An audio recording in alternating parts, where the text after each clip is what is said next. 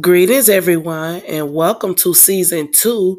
It is season two. It is season two of It's Queen Aza. Everybody, we made it to season two. Wow. Yes, yes sir. Yes, sir. Yes, sir. Yes, yes, sir. Yes, sir. Yes, sir. Before we do anything, I want to give a shout out to everybody who supported me in season one. I know it's been a while since I recorded. Uh, another episode, but thank you for grace and thank you for love. Thank you for still um, sharing my podcast. Um, it's just been amazing. I have been going through some spiritual transformations, and I needed just I needed time to kind of sit with myself and sit with the things that I'm learning. But this is a new and improved, honey, um, version of me. Now, granted, I know I'm not perfect, nor am I trying to be. I am loving every aspect of myself, even the aspects that are deemed to be quote unquote unrealistic or, you know, bad or in the shadows. I'm loving all of me, but I needed time to sit with her.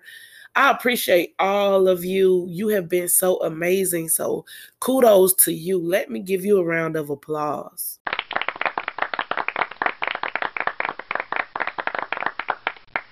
Please excuse my voice, honey. That pollen count is on 3000 today. It's on Super Swole. It's on um Super Saiyan. It's on elevation elevation. I don't know what's going on with this pollen out here, but my white charger is probably green. So I definitely have to wash her.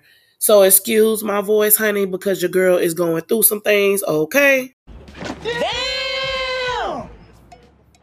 Yeah, it, it's a little rough out here in the streets, but it's all good.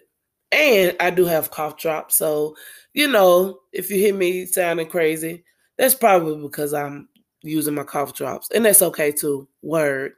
Um, today we're gonna talk about spirit animals and animal totems.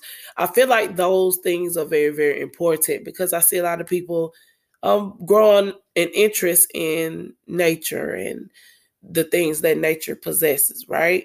And I want to tap into that because it's some things with animal totems, I think, or spirit guide. I mean, sorry, spirit animals, animal totems. Um, it's some things that I feel like I can offer you, and it can help you enhance where you already are because you're already amazing, right? So let's talk about it. Um, I started off uh just like most people looking for what the animal means. Oh, you know, the tiger means this, or the elephant means that, or the butterfly resembles this, and it means that, that, and clarity, and blah, blah, blah. And, you know, those are very good tools, right? So I'm not going against those tools. I just feel like now, with certain things or whatnot, that's surface level. And I want to show you different ways where you can dive deep into the energy of that animal so you can get a better understanding of that animal or whatever the case may be, insect, whatever. Um, yeah, I want to give you different ways to look at things, right? So, for example, let's look at how they live. First things first. How do they live? What do I mean? Okay, we can see if the animal is considered a predator or if the animal is considered prey. So, how does the animal survive? Right? If you deal with the rabbit, right, you know the rabbit probably more than likely is considered prey. So, what techniques do the rabbit use to survive? Or vice versa? You know, a tiger, right? More than likely, that's a predator. Now, how does the tiger live? You know, what what do what does the tiger do to survive you know? Um and when your animal let's just say your animal is prey mostly prey right? Those energies that the animals uh possess that eats that rabbit those are the energies you'll probably avoid. You know what i'm saying? And people. Because believe it or not you know and the animal kingdom we share a lot of characteristics like on some real stuff like we really do So you can see those characteristics in people, you or situations. You can avoid those situations, you know, or if your animal is a predator, you can put yourself in situations where you know you can eat. You know what I'm saying? Like that's just the energy of that animal. So let's look at number one, like I said, the way they live. Now, let's use a wolf, right? The wolf has a wolf pack. You know what I'm saying? So basically, if you're trying to get into the energy of the wolf, more than likely, you might need to be around like minded people. You know what I'm saying? People with the same goal in mind. Or you might have, you know, an animal such as a sloth, right? The sloth may seem lazy or may seem slow, or the sloth can also teach you how to be patient with yourself. What's the rush? You're still going to get to your destination. You know, it's different ways to see how these animals live, and you can go and, you know, um, apply this to your life, whatever the case may be. I'm not saying that, you know, you have to be exactly like that animal, but using the energy of it, right? It can help you shape shift. Shape shifting is also a part of your magic. You know, um, are you giving reference to the animal? Do you have uh necklaces or pictures? You know what I'm saying? Or anything that reverence the animal around you. That also helps with bonding and getting to understand and dealing with the energy of that animal. You know, is it do you have um different ceremonies? Some people do ceremonies for the animal. I'm not saying you should. I ain't saying you shouldn't. I'm just telling you what people do. They offer ceremonies for the animal. Like I seen this documentary, and these uh indigenous peoples, you know, they had the wolf. It was like the wolf dance and all of this stuff, and the drumming was different. Different patterns represented, you know, the, the different animals. I was like, yo, that's dope. I didn't think that it, you can go that far with it, but you really can. Embodying and calling on that energy of that animal. And uh before I get too too too too deep, right? Um just remember that certain animals are strong in certain areas. Certain animals are weak in certain areas. So, you know, using your intuition when it comes to when to call your animal, because then you know your animal strong suits, that also helps too. That also goes into you know, understanding how they live and how they maneuver or whatever. Um, the second thing that I would like to mention is the location of the animal. You have the swamp, the forest, the mountains. You know, it's different areas, the desert. It's, it's different areas. And some and different areas also have different energy. Like if you had an animal that came from the swamp, you know, you thrive in your darkness. You know how to thrive in your shadows. When it's sticky, when it's muddy and dirty, you more than likely know how to get dirty. And that's okay too. That's okay too. Um, I had an example with the frog, right? It was two frogs that just came they I don't know where they came from, but it ended up by my Legba shrine. And I was like, how in the hell did a frog, two frogs, get in the crib? And like when I saw it, my housemate at the time had to catch him because I had to go lay down in the bed. I was like, I can't do it. I can't take it. And I went to sleep. Like I could not do it. I don't know how she caught him, but you know, grateful for her. But yeah, I couldn't do it. And I don't know what happened to my spirit until later on.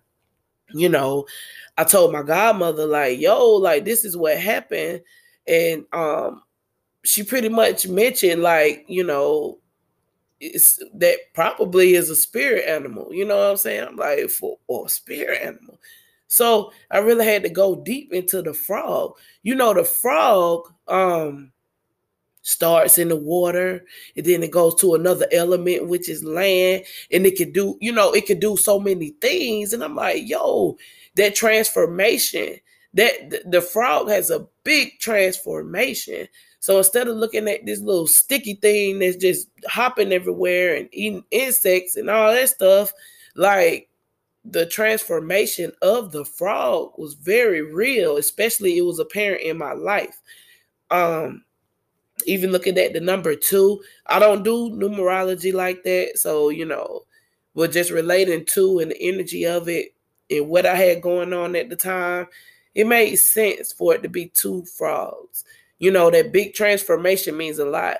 So these spirit animals and animal totems they can come you at you in different forms in your dreams.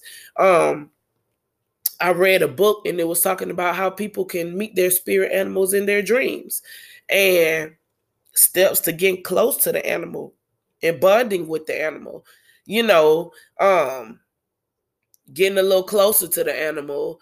If the animal is shy or whatever the case may be like even if you are shy or whatever the case may be like that jump happens in in dreams too like it's really deep with animals and i know once this podcast come out uh i give you information later um later in this uh episode i give you the email and all that and how to contact me but i know people will contact me and tell me about their experiences with dreams and stuff. And that's that's real. That's your spirit animal coming to you in forms, especially if you're in a region where the animal is not located for real.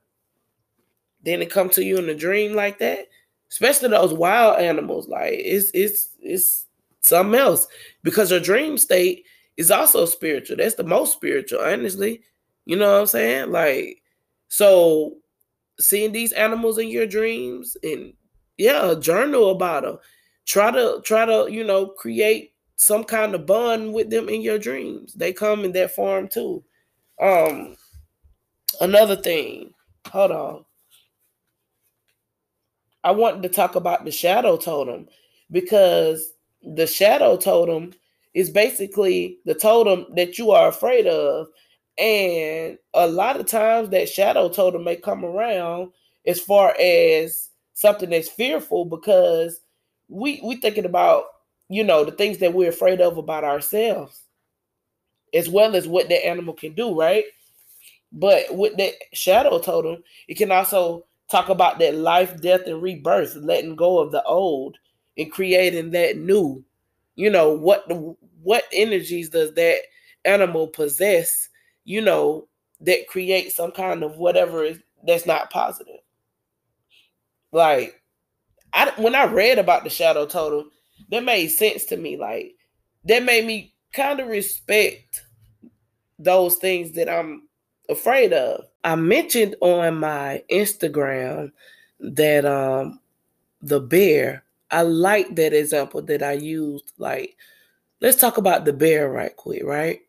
So if your spirit animal is a bear, and you know the bear hibernates in the winter, you know, you can prepare, do what you need to do in the fall to prepare for hibernation. Hibernation, that's when you, you know what I'm saying, to be coming up with your plans and all of these other things like that, to launch your new beginnings that comes out in the spring, you know, whether it's your businesses or your creative ideas or, you know, um, things that you want to do for yourself. Like, we can use that energy, that time in the winter to plan for the spring. You know, that's how the bear moves around. And I was like, dang, that's really interesting that I said something like that. Like, that's that's a great example of how to use the energy of the bear you know if that's your spirit animal or your animal totem, right? And let's look at the bird. The bird has so many aspects to it because number one, you know, that a, a lot of indigenous people look at the bird as the messenger from the gods because it's so high. And you know, that's that messenger between earth and the heavens and things like that. Um someone told me and I um I had to really give him props. It's just like, you know, the bird teaches you patience and it teaches how to allow. And reading it in the book, I'm like, the bird does allow you show you how to allow because the bird does not try to control the air current. The bird adjusts his wings so it can flow smoothly through the air current. That's a that's a child, that's a whole bar. Oh my god! Wow! Oh my god! And speaking of birds, I learned about how people use the feathers to activate.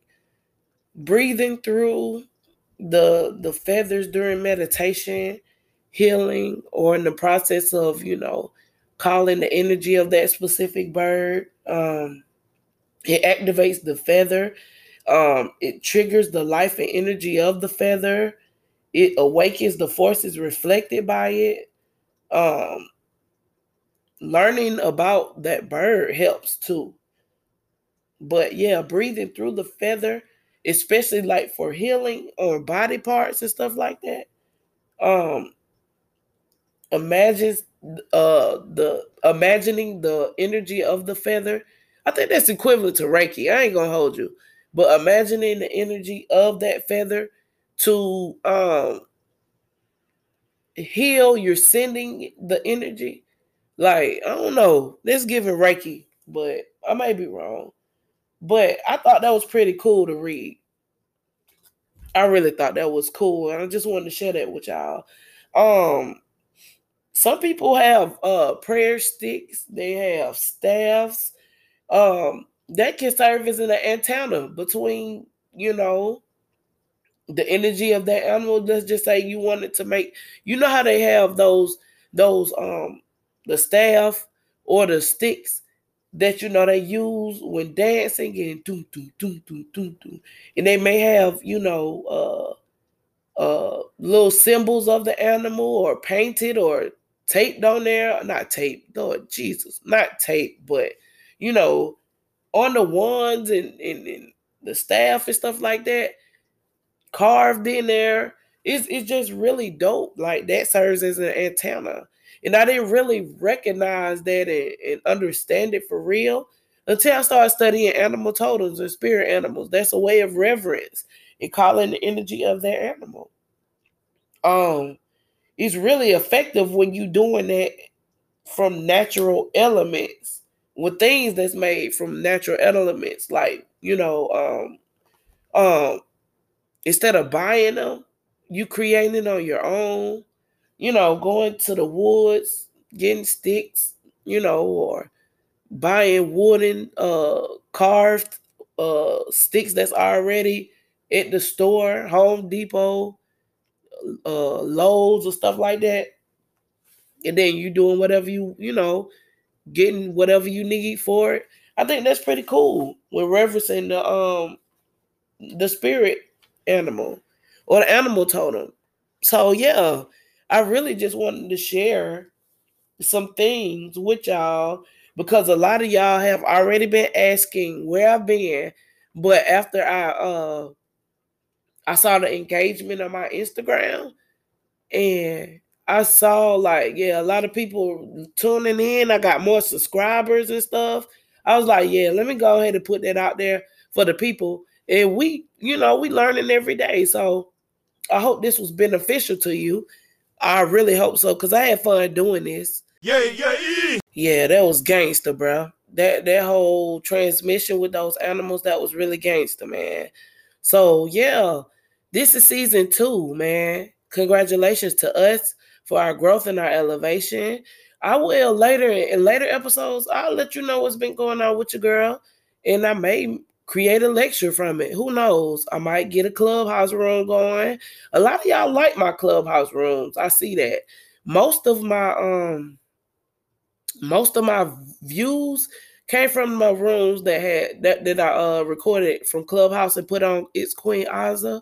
So I might do that next. That may be something different because I do have some tough people that I deal with on Clubhouse.